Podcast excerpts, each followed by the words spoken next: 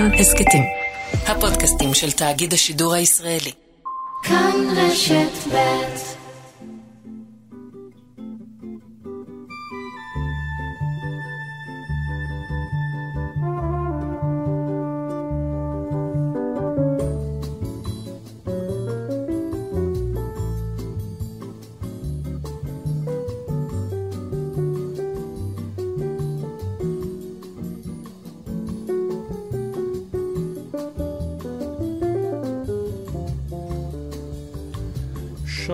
לכם, המאזינות והמאזינים, ברוכים הבאים או ברוכים השבים אל תוכניתנו. מאיה טלמון הזרזר, מפיקה ועורכת משנה, יוראי פיקר על הביצוע הטכני, אני אורן נהרי, ובשעה השנייה, כתמיד, שנה בשעה, 1930. עכשיו, אנחנו כאן מתייחסים בתוכנית לכל שנה כאילו היא מבודדת מקודמתה והבאה אחריה, זה כמובן לא המקרה. התהליכים ממשיכים הרי. המשבר הגדול שעליו דיברנו בשבת שעברה, הרי החל כזכור רק בסוף אוקטובר, והוא מתחיל להשפיע גלובלית רק כעת, ב-1930, למשל כשמספר המובטלים בגרמניה מגיע לשלושה מיליון, והנאצים מתחזקים בבחירות והופכים למפלגה השנייה בגודלם. אבל יש אירועים אחרים, בואו נציץ עליהם, למשל, הודו.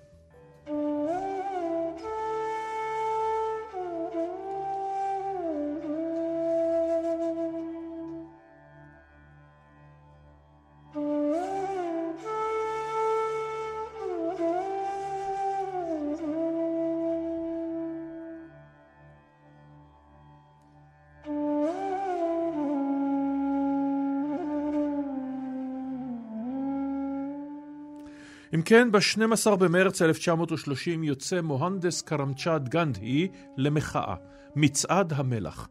צעדה של 400 קילומטרים, כשבכל שלב מצטרפים אליו עוד ועוד צועדים. פעולת מחאה בלתי אלימה, שהיא אחת המצליחות, ודאי הזכורות בהיסטוריה. שלום לדוקטור רותם גבע. שלום, שלום. מהחוג ללימודי אסיה והחוג להיסטוריה באוניברסיטה העברית. אם כן, מדובר כמובן במחאה כנגד השלטון הבריטי בהודו, מחאה אבל שהבסיס שלה הוא בסיס כלכלי, מחאה כנגד מונופול המלח. במה מדובר? כן, אז אה, אחד מהחוקים שהבריטים השיתו אה, על ההודים כבר אה, בשנים הראשונות להשתלטות שלהם, היה מונופול על ייצור המלח ועל יבוא מלח אה, ומס מלח גבוה. אה, ומה שגנדי עשה, זה היה אחד מהצעדים הגאוניים שלו, היה להפוך את מס המלח, שהיה עובדה שקיימת לפחות 150 שנה. נזכיר, עוד אה, מזמן חברת הודו המזרחית, עוד לפני שהשלטון עבר לידי ממשלת בריטניה. נכון, נכון, נכון. הוא הפך את המלח לדרישה, לביטול מס המלח, לדרישה המרכזית שלו אה, מהשלטון. אה, והוא עשה את זה לצד עוד אה, דרישות שונות, שחרור אסירים פוליטיים, אה, הפחתה של אה, מיסים אה, על אה, אדמות וכיוצא בזה, אבל הוא מיקד בכוונה את הדרישה במלח, mm-hmm. שבהתחלה הדרישה הזאת עוררה ספקנות גדולה, גם מצד העמיתים שלו וגם מצד הבריטים. אבל גנדי הייתה לו אינטואיציה פוליטית אה, נהדרת לגיוס המונים, והמלח הפך להיות הסמל המרכזי של אותה תקופה, שניקז לתוכו את כל העוולות, אי הצדק והניצול הכלכלי של הודו, וזה תפס תאוצה. וצריך לומר שזה כמובן אחרי מלחמת העולם הראשונה, כאשר ההודים מתגייסים במיליוניהם אה, לצבא הבריטי, והם נמצאים כוחות שפועלים בעיראק ופועלים במקומות נוספים, והם מצפים שהם יקבלו שוויון כמו הדומיניונים הלבנים, אוסטרליה, ניו זילנד, קנדה ודרום אפריקה, שנשלטת בידי לבנים ולא מקבלים את זה. ובתחילת שנות ה-20 ישנן מחאות שגנדי נעצר בהן, וישנה, הבריטים מפעילים יד קשה כלפי ההודים. גנדי פשוט מנצל את האי-פופולריות של השלטון הבריטי בהודו, את האלימות במעין ג'ודו נגדם. נכון. עכשיו באמת, כמו שאמרת, התנועה הראשונה אה, התפרצה בעקבות מלחמת העולם הראשונה, ואז גנדי עלה למרכז הזירה הפוליטית וקיים mm-hmm. את אה, תנועת ההמונים הראשונה שלו. אה, הוא הפסיק אותה באבחה אחת ב-1922, והפך את שנות ה-20 לשנים אה, מאוד קשות של התפצלות בתוך הקונגרס, התפצלות בתוך התנועה הלאומית, מתח גובר בין הינדואים למוסלמים, מתח בין מתונים לדור רדיקלי יותר. שנות ה-20, אה, אחרי התנועה הראשונה וההתעלות שהייתה בה, היו שנים של קיפאון. Mm-hmm. ולקראת סוף השנים האלה, כשהקיפאון הזה מאוד מורגש, והמשא ומתן עם השלטון הבריטי מחדש על אה, קבלת סטטוס של דומיניון נתקע, גנדי הופך את המלח ואת הקמפיין אה, כזרז שיחזיר בחזרה את הדינמיות, את המרץ, את התנופה, אה, ואז באמת מתחוללת התנועה הגנדיאנית השנייה, התנועה של 1930, ומצליח להוציא את התנועה הלאומית הזאת אה, מהקיפאון שלה. ולא רק זאת, אלא הוא מקבל פה סיקור עולמי. הוא הופך מדמות בהודו, קודם לכן בדרום אפריקה, אבל עדיין דמות פחות ידועה, הוא הופך את עצמו למותג, כל העולם מתחיל להכיר את האיש עם המשקפיים, עם הגלימה ההודית, עם המראה של הקדוש שהוא יודע לטפח אותו נהדר, הוא אה, מבין מצוין שיווק ומיתוג. לחלוטין. אה, גנדי הוא באמת אה, אשף של התקשורת. יש לו אינטואיציה מאוד טובה להבין את הקהלים שהוא מתמודד איתם, בין אם זה הקהלים הפנימיים בתוך הודו, ובין אם זה הקהלים הבינלאומיים. אז כשמסתכלים על 1930, הרי הודו לא קיבלה עצמאות לאחר מכן. Mm-hmm. המשא ומתן שהתרחש בעקבות 1930, גם הוא נתקע והגיע למבוי סתום, והודו תקבל את העצמאות רק 17 שנה לאחר מכן. אבל כן היו שני הישגים מרכזיים מאוד לקמפיין הזה. הראשון, כפי שציינת, זה היה פשוט קמפיין בינלאומי מזהיר. היו uh, עיתונאים, כתבים אמריקאים, אירופאים, הודים, שסיקרו את המסע הזה, הוא הופיע על uh, שערי העיתונים, uh, הוא הוכרז כאיש השנה של הטיים מגזין ב-1930. Uh, באמת הצליח למקד את תשומת הלב הבינלאומית בדרישה ההודית ובאי הצדק uh, של השליטה הקולוניאלית. וההישג השני היה הגיוס של ההמונים בתוך הודו. זאת אומרת, צריך לזכור, הודו היא מדינה ענקית, מגוונת, מחולקת לקסטות, לקהילות דתיות, לקהילות לשוניות, למעמדות, וגנדי היה האיש שהצליח דרך הקמפיינים האלה להפוך אותם לעם אחד. אה, והמלח אה, הוא, הוא דוגמה מצוינת לראות איך הוא יודע לעבוד טוב עם תרבות חומרית, mm-hmm. עם הוויזואליזציה שלה ועם המטען הסמלי שלה. הוא בחר בכוונה במלח, משום שהוא אמר, זה מצרך בסיסי, כמו אוויר, כמו מים, שיש לכל אחד מאיתנו זכות אליו, והעובדה שמגבילים את הגישה שלנו, זה מראה עד כמה האימפריה לא צודקת. נכון. והמטרה שלנו, כן, זאת הייתה טענה, אנחנו לא מצייתים לחוקים שאינם מוסריים. וככה הוא ניקז את כל ה... פילוסופיה הגנדיאנית לתוך מצרך אחד. נכון, וזה מצרך, צריך לומר, זה מצרך קריטי. כלומר, במזג אוויר חם עד המצאת המקרר, או במקומות שאין מקררים, מלח ופלפל הם שני הדברים המשמרים מזון, בגלל זה החשיבות האדירה שלהם לאורך הדורות, איי תבלין וכולי. ויש גם לכך איזשהו אה, אה, ספיח קצת בעייתי. בגלל העוצמה האדירה המוסרית אה, של גנדי, אז הדברים שהוא אמר הפכו להיות לא חוק, אבל נוהג. כלומר, ההתנגדות האדירה שלו לשלטון הבריטי ולקפיטליזם הבריטי הביאו לכך שהוא יאמר שכל הודי צריך לגדל בעצמו את מזונו ולטוות בעצמו את בגדיו. נשים בצד את העניין הקטן שאם מישהו יש לו ידיים שמאליות כמוני, הוא ימות ברעב כשהוא עירום ועריה. וגם עם המלח, עד היום נשארה המורשת שההודים מתנגדים למס על המלח ולייצור מלח בפיקוח, ועל כן יש שם שורה של מחלות, בראשן אה, זפקת, שזה אה, מורשת אה, מאוד עצובה מדבר טוב. כן, אני, אני חושבת, על, בסופו של דבר, הרי ראש הממשלה הראשון של הודו, ג'וואהל נרו, עם כל ההערצה שלו לגנדי, לא באמת אימץ את ה... התפיסה אה, הכלכלית של גנדי. Mm-hmm. התפיסה הכלכלית של גנדי נזנחה לחלוטין, אה, כמעט לחלוטין, אה, עם העצמאות. הדגש שלו על הנושא החומרי, על ההסתפקות במועט, על הצניעות, החשיבות הגדולה שלהם הייתה ביכולת לבנות אומה. Mm-hmm. ולתת להודים גאווה mm-hmm. במי שהם.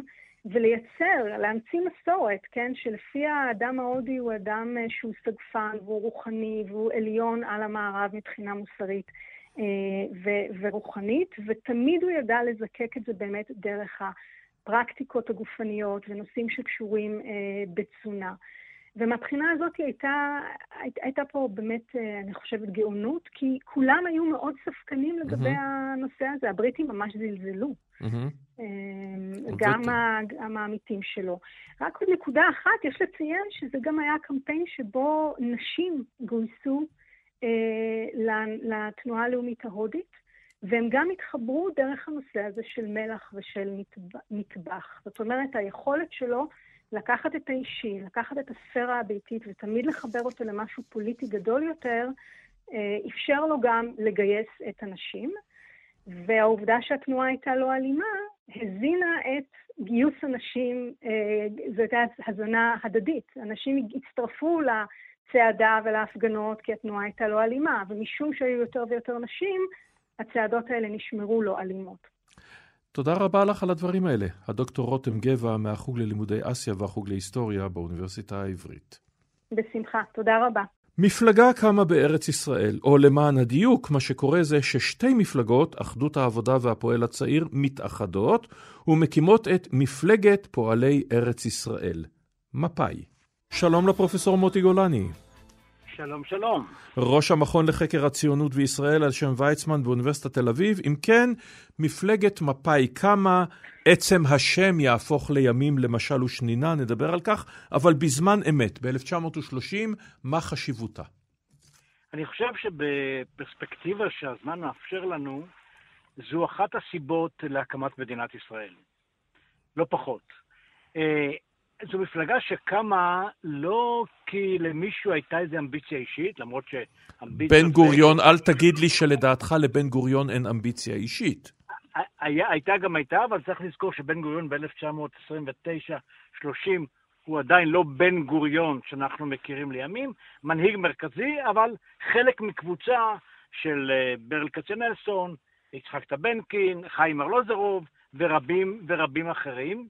אני חושב שהסיבה העיקרית שמפא"י, העיקרית שמפא"י קמה, הייתה קשב רב למצוקות חיצוניות, כלומר, מצוקות היהודים באירופה עם עליית המשטרים הטוטליטריים, אתה יודע, מברית המועצות, דרך פולין ועד, אה, אה, ועד איטליה, וכבר בגרמניה מתחילים לחוש אה, לא טוב, אבל גם מהיענות למצוקות פוליטיות פנימיות, ואני חושב שהעיקריות שבהן זה העלייה הרביעית, מה שאנחנו מכנים בשפה ציונית, שהיה, היו אנשים לא בפרופיל בדיוק של תנועת העבודה, מה שנקרא מחנה האזרחי. היו בורגנים, בורגנים שבאים לתל אביב ולא באים לא, להפריח את השממה. אתה צודק, לא רציתי לומר את השם המפורש, בדיוק. הם, הם אתגר אחד, ורוב בניינו, בניינו של היישוב היהודי הם בורגנים בסך הכל. אתגר אחר זה המפלגה הרוויזיוניסטית שז'בוטינסקי הקים ב-1925, והיא הולכת ומתחזקת, עד כדי uh, כמעט uh, עוד מעט בשנות ה-30 המוקדמות כיבוש התנועה הציונית, וזה אתגר נוסף. אבל יש אתגרי, uh, אתגרים נוספים. הבריטים, לא ברור לאן הם הולכים, אמנם הלייבור תופס את השלטון בבריטניה, תופס, זוכה בבחירות ביוני 29, כלומר מפלגה אחות, אבל הבריטים מתחילים לגמגם בנושא הצהרת בלפור, לא ברור לאן הם הולכים, והיו כמובן שתי סיבות מיידיות, mm-hmm. וזה ההתפרצות הערבית האלימה בקיץ 29, מאורעות mm-hmm. תרפ"ט בפינו, וההתמוטטות הכלכלית העולמית באוקטובר 1929, ולמעשה המפלגה קמה פורמלית בינואר 1930, mm-hmm. אבל כבר בסתיו 40 ו-29, היא מתפקדת, אה, שני אגפי העיקריים, שזה אחדות העבודה של בן גוריון, בן צבי, שרת ואחרים, ברל כצנזון כמובן, מצד אחד, והפועל הצעיר, המתונה יותר, של שפרינצק אה, אה, ואחרים, קפלן, מן הצד השני, הם נוכח כל הדברים שתיארתי, הם מחליטים לאחד כוחות, ואתגר מעניין נוסף שעמד מולם, זה האגף ש... עכשיו מצטרף ואחר כך ילך למקום אחר, האגף של התנועה הקיבוצית, כן. שהתנועות הקיבוציות קמות בשנות ה-20, הקיבוץ המאוחד, אה, אה, הקיבוץ הארצי, והן מהוות אתגר לא פשוט למפלגה הסוציאל דמוקרטית, אני מעז לומר, ואני מצטרף אליך, אורן, הבורגנית הזו, כן. שקמה ב-1930, ואם אנחנו מנסים לטעות בקיצור נמרץ אחרי סוד הצלחתה, אני חושב שזה במילה אחת, אומנות הפשרה או פרגמטיזם. או, גם, אז גם... בדיוק הגעתי לשאלה הזאת, עד כמה הייתה בכלל אידיאולוגיה, או שמדובר פה, הרי אנחנו מכירים את המושגים האלה של פשרה מפאיניקית וכולי, של פרגמטיזם בן גוריוני, פרגמטיזם מפאיניקי, שאכן בהמשך יביא להתפשרויות שבין השאר כמובן יהיו בבסיס הקבלת ההחלטות שמובילה להקמת המדינה. כן, תראה, יש במחקר אה, שתי גישות עיקריות. גישה אחת אומרת שהם היו יותר ציונים, כלומר לאומיים, וגישה שנייה שאומרת שהם היו יותר סוציאליסטים. אה, אני נוטה, אני נוטה לגישה אה, אה, שטוענת שאין סתירה בין הדברים. Mm-hmm. בסופו של דבר הם היו ציונים בצורה עמוקה, וכאשר היה צריך להכריע בשאלות של היחסים מול הערבים, התמודדות מול הבריטים, אז הייתה פשרה והייתה פשרה ציונית לאומית mm-hmm. תמיד. בנושאים של חברה וכלכלה הם היו סוציאליסטים, אמנם רכים, כן? אבל לא, אבל בהחלט סוציאליסטים. כלומר, הגם וגם הידוע, או הכן ולא מפאיניקי, בתקופה הזאת של טרום מדינה, שיחק לטובת העניין. אז רגע, אז אם אנחנו מדברים על מצב שאתה תיארת אותו, ותיארת אותו היטב, שז'בוטינסקי כמעט, ואם הוא לא מחרים את הת... בהמשך אולי היה כובש את, ה... את התנועה כן. הציונית עשרות שנים לפני שבגין יעשה זאת, אה, מדוע, מה, מה סוד הצלחתם?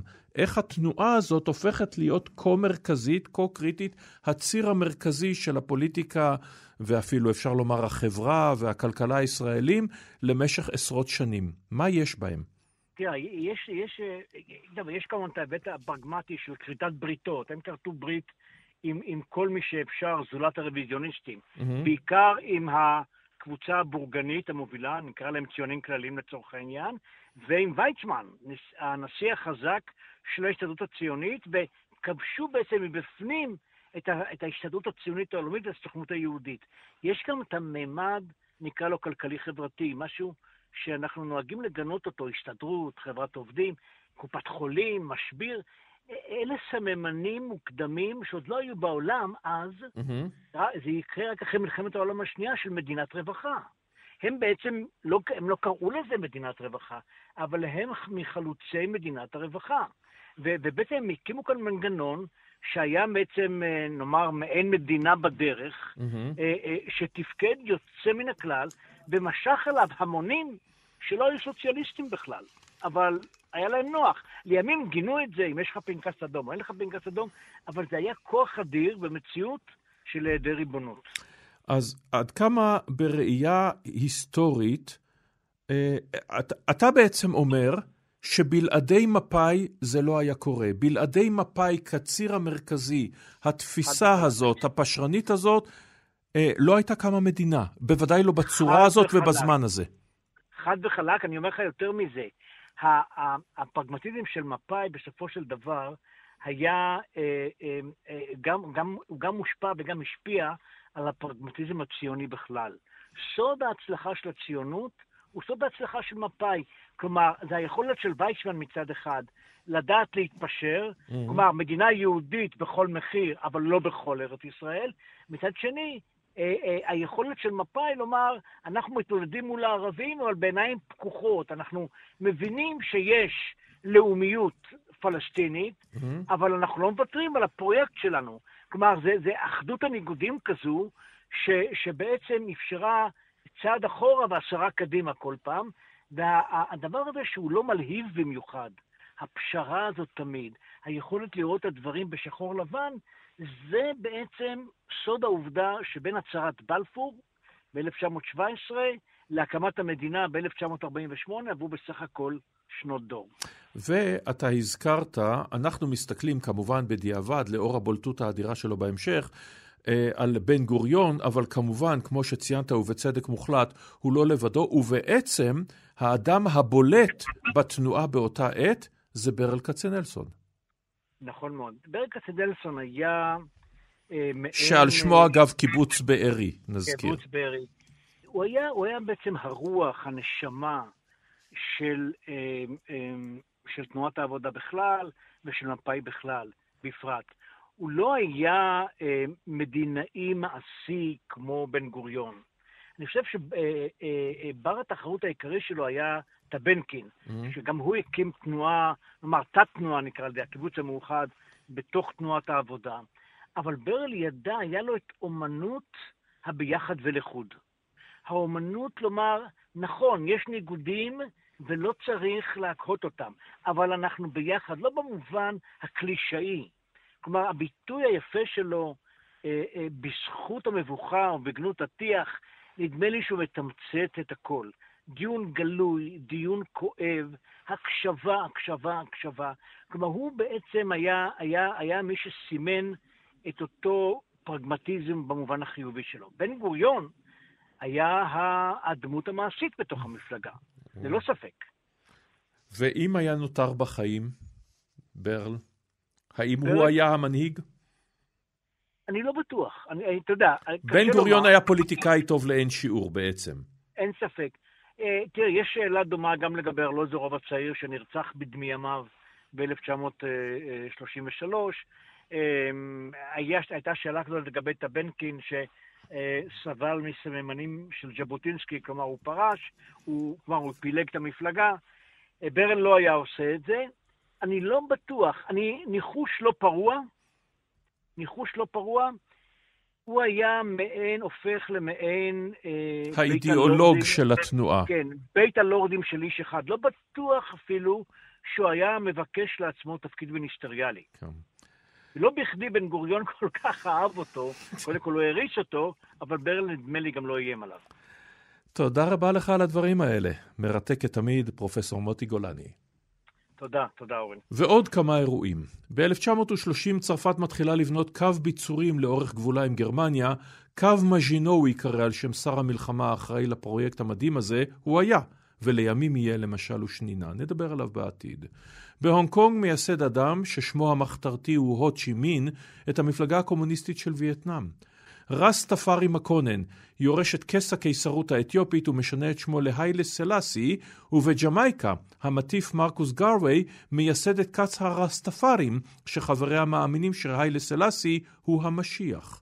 באמריקה הלטינית גל הפיכות צבאיות.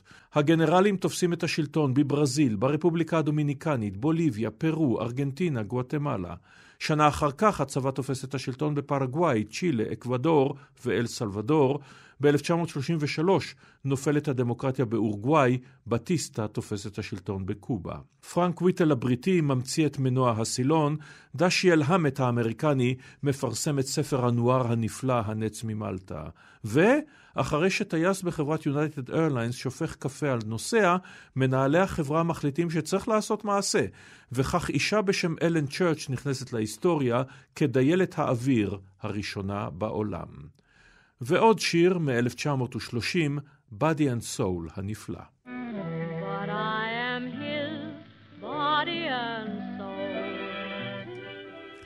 בגרמניה קמה אסכולה הגותית. אסכולת פרנקפורט היא נקראה.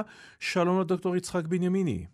שלום רב, אורן. עורך הוצאת רצלינג, מרצה בבצלאל, מחבר בין היתר של הספרים תיאולוגיה ביקורתית, פאולוס והולדת קהילת הבנים והשיח של לקאן. אז הגות ביקורת חברתית חדשה. עד כמה היא חדשה? האם זה מרקסיזם רק בטיפה איפור חדש?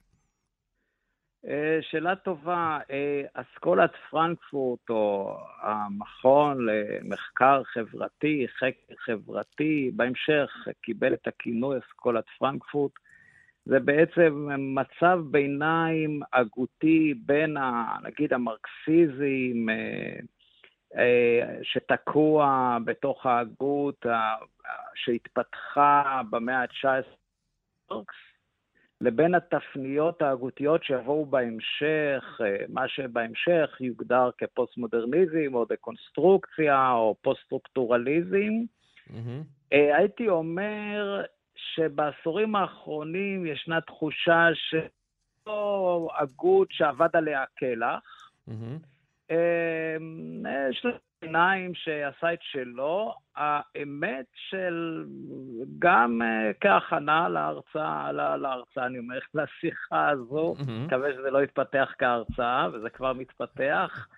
Uh, האמת שבמהלך הקריאה, נוכחתי לדעת שיש עוד כוח רב להגות הזו באופן ייחודי, לא רק כשלב לקראת, ואני אומר את זה כישראלי שחי היום, אה, לאחר האירועים הקשים, בין השביעי באוקטובר ובין אם זה ההפיכה המשטרית, והשאלה של איש שמאל, mm-hmm. אני חושב שהיום, השאלות שאנחנו שואלים כאן, שמאל ואנשי הדמוקרטיה, מה, היא, מה בנוגע נגיד לתופעת הביביזם, אה, אפשר לשאול, שזה, אפשר לומר שזה חופף למשבר שהיה. אני חושב שזה המשבר העיקרי mm-hmm. שלהם כאנשי שמאל, מרקסיסטי במקרה הזה, לגבי הפרולטריון או השכבות המוחלשות, כיצד זה הן לא רק שלא מצטרפות למהפכה במערב, אלא הן אה, חלקים לא מבוטלים מהם מצביעים מהמפלגות אז בעצם פשיסטיות, היום זה הגרסה הפופוליסטית, אה, מצביעים, אה, וזה... השאלה, אגב, השאלה הייתה רלוונטית אז והיא רלוונטית היום. השאלה היא, האם התשובה שהם נתנו היא התשובה הנכונה בראייה היסטורית? ואגב, פרט, אה, אתה תגיד לי אם הוא אנקדוטיאלי או לא, כולם יהודים. אין פה חוכמות. כל המאורות הגדולים של התנועה הזאת, אה, תיאודור אדורנו והרברט מרקוזה בראשם, אה, אה, מקס הוקהיימר, וולטר בנג'מין כמובן, כולם כולם יהודים. אני, אני, אני, אני דווקא אתן את המקרה של אדורנו, החצי יהודי, אבל דרכו אני אדגים עד כמה באמת הדימוי שלהם כיהודי הוא משמעותי, כי הוא נתפס כהוגה יהודי, למרות שהוא חצי יהודי, mm-hmm. והכמעט הזה הוא מאוד משמעותי. כלומר, בסופו של דבר זו אסכולה שנתפסה כאסכולה, לא אומר אסכולה יהודית, אבל עם הוגים שהם כולם יהודים, ואני הייתי אומר שגם מקריאה של הוגה בשם סילפן, ואחרים וזה, אני חושב שההיבט הזה הוא לא צדדי. יש משהו עמוק מאוד, בטח אצל אורקהיימר, mm-hmm. בטח אצל אורקהיימר, וגם, אה, אולי, אני, אני מניח שגם אצל מרקוזה, בטח אצל אריק פרום. אה, אה, באותו אופן שזה זה היה גם אצל פרויד משמעותי, ההיבט הזה. חלקם היו מודעים לזה, חלקם לא. נגיד את זה באופן נורא פשוט. גם אם הם גדלו בגרמניה, שבה הם ראו את עצמם, במקרה הטוב, כחלק יהודים, אה, גרמנים בני דת משה, ולא ראו את עצמם כיהודים, בשנות ה-30 וה-40 התברר להם מהר מאוד מה המשמעות של להיות יהודי בגרמניה. ואגב, כולם ניצלו, הם נמלטו כן. בזמן. הם נמלטו בזמן, כי... אה, טוב, אז זהו, שהזכירו להם טוב מאוד שהם יהודים, זה שכבה שלמה של יהודים, גרמנים, אה, פריבילגים היום נכנה אותם, אה, בני עשירים, כמעט כולם, ממה שאני הבנתי, מהמייסדים של אסכולת אה, פרנקפורט, של המכון, גם אגב מי שמימן את כל זה, אה, בן של תעשיין יהודי בשם וייל, mm-hmm. הם כולם יהודים, אה, וזה אצלם כולם נבע מתוך משבר אישי של שכבה שלמה של אה, קהילה יהודית שחיה בתוך משבר זהות מאוד מאוד קשה. הם מאוד רוצים להיות גרמנים, מאוד רוצים להשתלב, אבל מתחילה, בוא נאמר, מפחות או יותר סוף המאה ה-19, הרבה מהגרמנים והנוצרים אומרים לא תודה. כן. ככל שדווקא הם מתקרבים אל הגרמנים, הם נעדפים החוצה עוד יותר, ועדיפה שבסופו של דבר, אה, איך נאמר, זוכה כן. לכותרת אושוויץ. כן. ועוד דבר אחד חשוב, למרות שהאסכולה הזאת, אה, ושאלה גדולה עד כמה היא הייתה באמת אסכולה מלוכדת ועד כמה זה קבוצה של אנשים, פחות או יותר עם אותם רעיונות שעובדים יחד בשיתוף, היא קמה ב-1930. Uh, הספר המשפיע ביותר, הנקרא ביותר של הרברט מרקוזה, אולי החשוב שבהם, האדם החד-מימדי, יופיע רק עשרות שנים אחר כך, ואפשר לטעון שההשפעה שלהם בזמן אמת, בשנות ה-30, היא למעשה אפסית, והיא תהיה הרבה יותר גדולה על הדור של 68. זהו, אז תראה, זאת כשאומרים בדרך כלל על אסכולת פרנקפורט, מצד אחד זה רשימה של הוגים, מצד שני זה מזוהה בדרך כלל אורנר אורקהיימר, מצד שלישי יש לך דמויות מאוד בולטות, פופולריות מאוד, הרבה יותר כמו מרקוזה, שהם נתפסים כממש המייסדים של השמאל החדש, שהנכדים שלהם היום מכעיסים אותנו בקמפוסים. אה, זה בעצם פחות או יותר מה שהתפתח ל-Walk, למה שאנחנו נתפסים, מבינים כ-Walk או השמאל הפרוגרסיבי. שאולי תרצה נגיד את זה שהאדם החד-ממדי, קצת אירונית עבורנו היום, כי אולי השמאל הפרוגרסיבי שנולד מזה הוא חד-ממדי, כי זה, זה שמאל בעצם שהוא מתפתח בדיוק באותה פלטפורמה בידורית אה, אה, שמרקוזה הבחין, כן? ש, שיצרה איזה סובייקט כזה שיודע רק לדקלם סיסמאות. ואת זה זיהה, מה לעשות? את זה זיהה אדורנו, והוא לא התלהב מה, מהמהומות של 68 של אותם צעירים, בעוד שמרקוזה כן... אה, אה, טוב, זה בכלל סיפור שלם. אדורנו מהבחינה הזו לא השתלבו במגמה של אה, אה, אקט פוליטי. הם, עבורם האקט הפוליטי אה, השתרבב רק בתוך המרחב ההגותי, האינטלקטואלי-פילוסופי. הם לא ראו את עצמם בכלל משתלבים באיזושהי צורה של אקט פוליטי, ובסופו של דבר זה בא לידי משבר בין אדורנו לסטודנטים שלו בתחילת, במרד הסטודנטים. כן. תודה רבה לך על הדברים האלה. הדוקטור יצחק בנימיני, עורך הוצאת רסלינג ומרצה בבצלאל. עוד שיר נולד ב-1930, אבל אנחנו נשמע אותו בביצוע המאוחר יותר של ריי צ'ארלס, ג'ורג'יה, במחשבתי.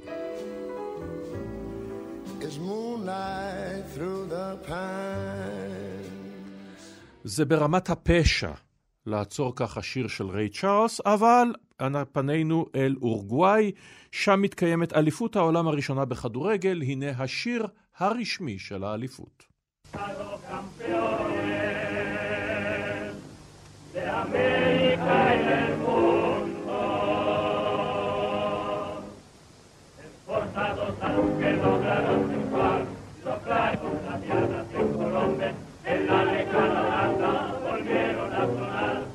שלום לשרון דוידוביץ'.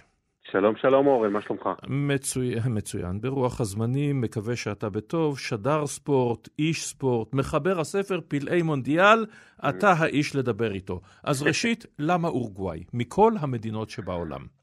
תראה, אני יכול לבוא ולומר לך שזה בגלל האהבה הגדולה שלה לכדורגל, שהיא נכונה.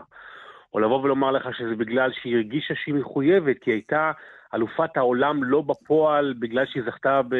גם באולימפיאדת 24 וגם באולימפיאדת 28 בענף הכדורגל. אבל האמת היא שבגלל שהיא היחידה שרצתה, היא היחידה שהייתה מוכנה ללכת עד הסוף, אה, בכל מה שכרוך באירוח של אה, טורניר שכזה כלל עולמי, היא היחידה שהסכימה לארח. אה, והיא ידעה מה היא עושה, היא נכנסה להיסטוריה, וכמובן, יתרון האירוח, איך נאמר, עמד לה. כן, כן. תראה, אמ, זה יהיה מאוד מאוד אה, מצחיק או אירוני לראות שבעוד שנתיים, במונדיאל שיהיה בארצות הברית וקנדה ומקסיקו, יהיו 48 נבחרות, ונזכור ש-96 שנה לפני כן, היו, ניסו להרים טורניר של 16 נבחרות, mm-hmm. ופשוט לא הצליחו. אה, מאירופה לא רצו לבוא. צרפת הגיע כי נשיא פיפ"א ז'יל רימה אמר אתם חייבים, אז הוא בא. הסגן שלו היה בלגי, אז הבלגים באו. היוגוסלבים והרומנים, השליטים שם הבטיחו לנבחרת שאל תדאגו, אנחנו נסדר, נסדר לכם עבודה שתבואו. אז הנבחרות החזקות בעולם לא ממש הגיעו, בטח לא מאירופה, mm-hmm. כדי, כי קשה היה לעבור את המסע הזה בין כמעט שלושה חודשים בספינה קונטה ורדה שלקחה אותם אה, מאירופה ליבשת דרום אמריקה. מה גם, לא... מה גם שיש עלויות, ואנחנו בתקופת המשבר הגדול, נכון. זה לא פשוט. לא פשוט, וכדורגלנים שם לא מקצוענים. כל מי שנסע אה, חשש שמא הוא יאבד את מקום העבודה שלו. זאת אומרת, נגיד ברומניה, המלך קארול, הוא הבטיח לכולם, אל תדאגו, אני אשמור לכם על מקום עבודה כשתחזרו, אבל בתמורה הוא אמר, אוקיי, אבל אני בוחר את, ה, את הסגל לנבחרת. זאת אומרת, זו הייתה התערבות פוליטית ראשונה, אם תרצה, בענף הכדורגל. כן. אה, מזל שלא ראינו כאלה מאז ועד היום, באמת מזל. אה, אבל אתה יודע מה? בוא נדבר על הפוליטיקה מאחורי המונדיאל. באותם ימים זה נראה כמעט תמים, כמעט, אבל לא ממש, כי כבר מההתחלה הכדורגל, כמו גם הספורט כולו, נועד להאדיר מדינות ולהראות השיטה שלנו, המנהיג שלנו, המדינה שלנו, הכי טובים בעולם. ודאי, ודאי. הרי אנחנו מראשית ההיסטוריה מנסים להראות מי גדול יותר, בין ברמת הפרט או בין ברמת המדינה. והאמת היא שגם בכדורגל ניסו עוד מימים ימימה ליצור גם אה, מפגשים וטורנירים בינלאומיים. למעשה המפגש הבינלאומי הראשון היה ב-1872 בין אנגליה לסקוטלנד, זה נגמר ב-0-0. ואז היו כל מיני ניסיונות להרים טורניר בינלאומי גדול של כדורגל, וזה לא כל כך הצליח, לא, לא ברמה הטובה. אבל מה שגרם למונדיאל בעצם להיוולד לגביע העולם, כמו שאנחנו מכירים אותו, היה העובדה שהוועד האולימפי, הנורא נורא מעונב והנורא נורא שחצן ומתנשא, לא רצה בתוך התחרויות שלו את הספורט של העם, את הספורט של העם הנחות, אולי הם ככה קראו לזה, שזה הכדורגל, בעצם הם, הם הוציאו אותו מהתחרויות של אולימפיאדת 1932. ואז פיפ"א אמרה, אתם לא רוצים אותנו? אין בעיה, אנחנו נעשה תחרות משלנו. וב-1928 בוועד, העולים, בוועד של פיפ"א בישיבה באמסטרדם קבעו, יהיה מונדיאל, והוא יהיה שלנו, ואנחנו נראה לכולם כמה כדורגל זה דבר נהדר, והמדינות יתחרו ביניהם מי הטובה בעולם. הצליחו, אין שום ספק, וכמובן, Uh, האמת היא, זה לא כל כך משנה, כי גם אם זה היה במקום באורוגוואי, נניח בצרפת, הייתי שואל אותך את אותה שאלה, זה גם תחילת המאבק המתמשך בין אירופה לאמריקה הלטינית, מי טוב יותר.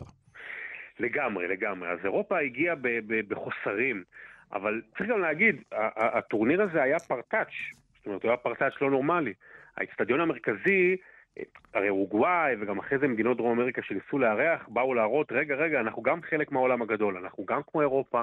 הם לא כל כך הצליחו באורוגוואי. Mm-hmm. האצטדיון המרכזי במונטווידאו, הסנטנריו שהוקם לכבוד 100 שנה לאורוגוואי, אה, הוא לא, לא הוקם בזמן. אז בכלל המשחקים הראשונים היו באצטדיונים קטנים של 3,000-4,000 צופים, שהייתה שם מקלחת אחת. אחרי זה גם הסידור של המשחקים היה בלאגן אחד גדול. בגמר למשל, שנערך בין אורוגוואי לארגנטינה, המשחק החל באיחור כי היו, היו פקקים בים, הגיעו מארגנטינה בסירות, אה, בסירות אה, דואר והתעכבו בנמל. היה שופטים שלא רצו לשפוט כי הם חששו לחייהם. הם לא החליטו איזה כדור ישחקו איתו, אז עשו כזה דיל. במחצית הראשונה שיחקו עם הכדור של הארגנטינאים, המחצית הסתיימה ב-2-1 לארגנטינה, המחצית השנייה הייתה עם כדור של אורוגוואים, המשחק הסתיים ב-4-2 לאורוגוואי, וזכייה בגביע העולם הראשון לנבחרת המארחת לאורוגוואי. תודה רבה לך על הסיפורים המרתקים האלה. שרון דוידוביץ', שדר ספורט, אורי. מחבר פלאי מונדיאל המומלץ, ועוד נשוב ונשוחח על כדורגל לא מעט במהלך השנים האלה שעוד יהיו לנו עד, אה, ככל שיהיו לנו שנים בתוכנית הזאת לעבור את כל המאה ה-20 ואת תחילת המאה ה-21.